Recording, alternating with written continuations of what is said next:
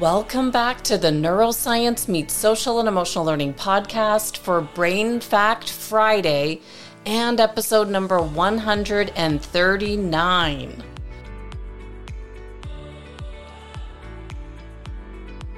On the fascinating discoveries that link math, literacy, and the brain together. I'm Andrea Samadi, author and educator from Toronto, Canada, now living in the United States and like many of our listeners, have been fascinated with learning and understanding the science behind high performance strategies in our schools, sports, and modern workplaces of the future. If you've been listening to our podcast, you'll know that we've uncovered that if we want to improve our social and emotional skills and experience success in our work and personal lives, it all begins with an understanding of our brain. Our goal with this podcast is to bring the most current neuroscience research to you and make it applicable in your life, whether you're a teacher in the classroom, a parent homeschooling, or using these ideas to improve productivity and results in your workplace. The idea is that these strategies will give you a new angle and provide you with a new way of looking at learning, results, and productivity with the brain in mind. As I'm researching and uncovering new ideas, I'm also implementing them myself and making connections to past speakers so that we can all benefit from the research that's emerging in this new field of educational neuroscience. I want to first thank the listeners who've sent me messages through social media about how you're using these ideas in your schools, communities, and personal lives. It does help to know that these episodes are useful and how you're using this information, and that it's not just me who finds the intricacies of the brain and learning to be fascinating. Thanks so much for the messages.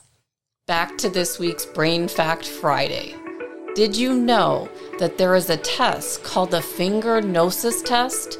Where a child holds their fingers under the table and has to tell you which fingers you touch, and this test is a strong predictor of future mathematical ability. Dr. Ansari taught us this in our last episode, and that finger movement and counting are closely associated with the brain. David A. Sousa, in his book, How the Brain Learns Mathematics, found that the region of the brain that controls finger movement is the same region associated with counting, and he thought it was interesting that finger movement and counting are closely associated in the brain. I asked Dr. Ansari what he thought about this, and he agreed there might be something to what David Sousa is thinking.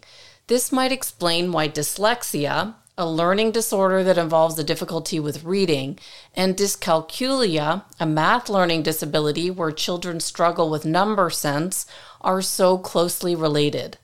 Dr. Ansari mentioned that 50% of children who struggle with math also struggle with reading. The two go hand in hand.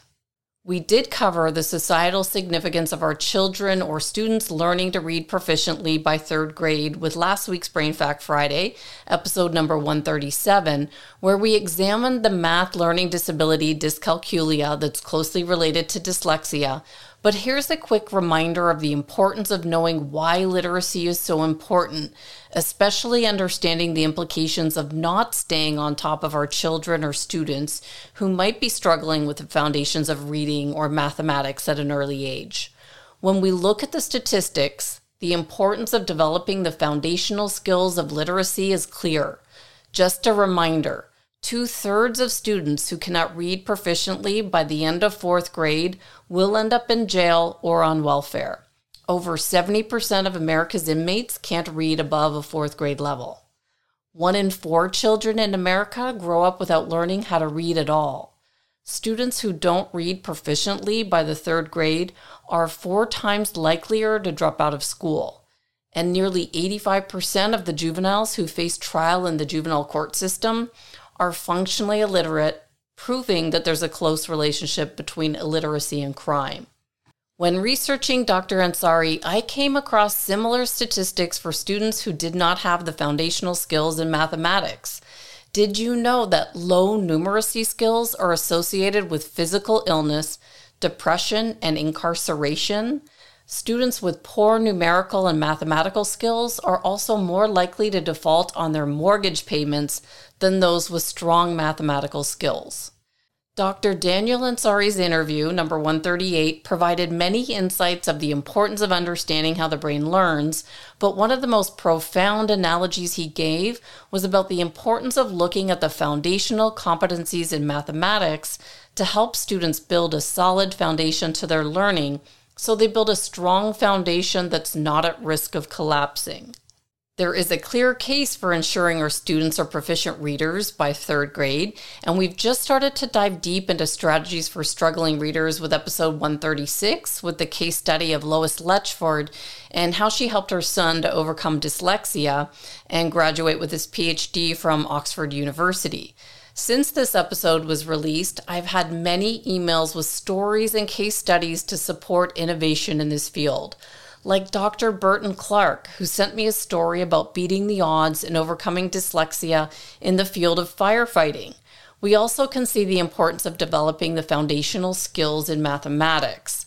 The core of reading, Dr. Ansari explains, is connecting sounds to letters or phonemic awareness that David Sousa explains in depth in his How the Brain Learns to Read series and on episode 78. But the core of math, Dr. Ansari reminds us, is connecting quantity to symbols or knowing that three apples or the number three is also three apples, T H R E E.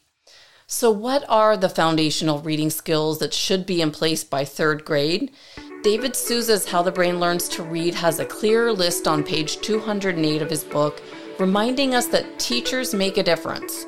Students of experienced teachers with knowledge of scientifically based methods had higher reading achievement scores than students of inexperienced teachers. Most researchers agree that these skills must be in place by third grade to ensure that students are able to cope with the increased difficulty in future grades. They must master the alphabet, read fluently, understand what students are reading, have strategies to sound out unfamiliar words, be confident in spelling, read almost any book in the elementary school library, write almost anything that falls within a child's knowledge and experience, and have an appetite for reading and writing. Now, we learned from our interview, number 136, with Lois Letchford, that learning to read doesn't come naturally for some children. It's a serious struggle. But our episode focused on some strategies to help students who do struggle with reading. And our next interview, coming in the third week of June, will feature Mikhail Rika, the founder of the Now I Can Read program from Williston, Vermont, who has in the past two decades taught over a thousand students how to read. She'll share why she saw the need to create an online reading program for students that's greatly expanded her reach beyond what she was able to do working with students one on one. Her program helps students with more than reading, but also with the social and emotional aspect that comes along with a student who's struggling and who just wants to fit in with the other children in their class. Instructional strategies to help improve reading comprehension from David Sousa's How the Brain Learns to Read on page 99 to 101 of his book, using graphic organizers, asking questions, summarizing, mental imagery, and paraphrasing. Now, what about the foundational mathematical skills that should be in place by third grade?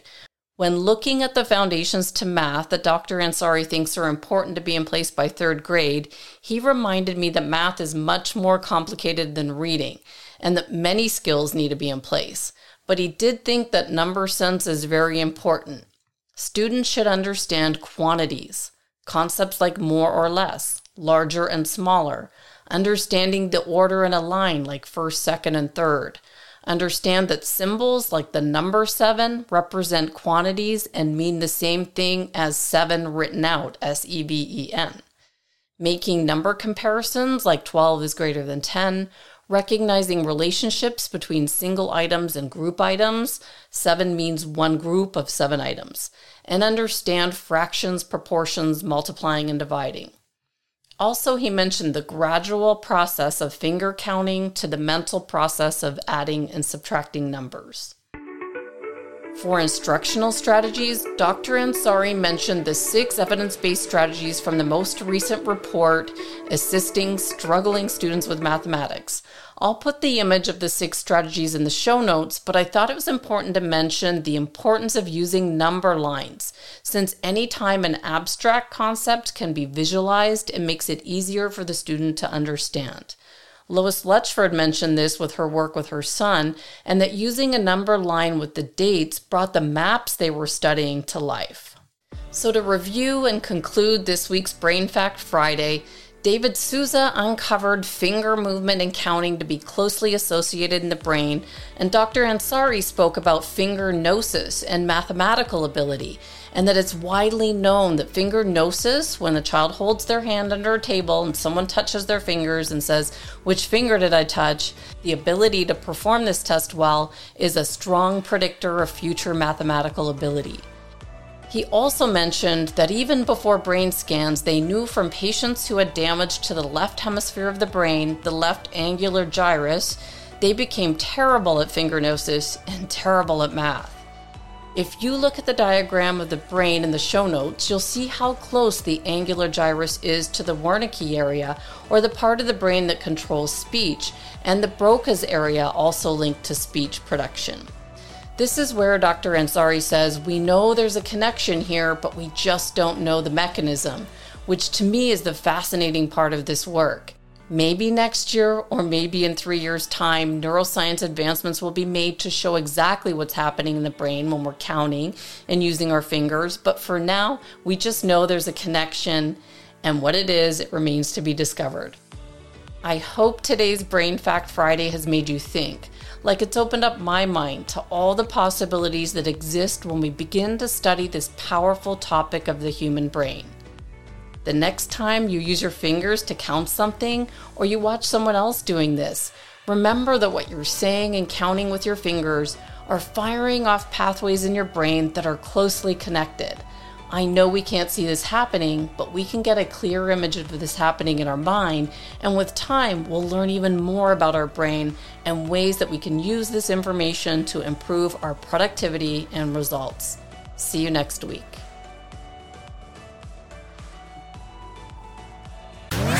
You're enjoying the Neuroscience Meets Social and Emotional Learning podcast, please don't forget to subscribe so you'll stay up to date with our new episode. While you're there, please feel free to give us a review or a five star rating as it helps others find us. For more information on our programs, books, and tools for schools and the workplace, visit us at www.achieveit360.com.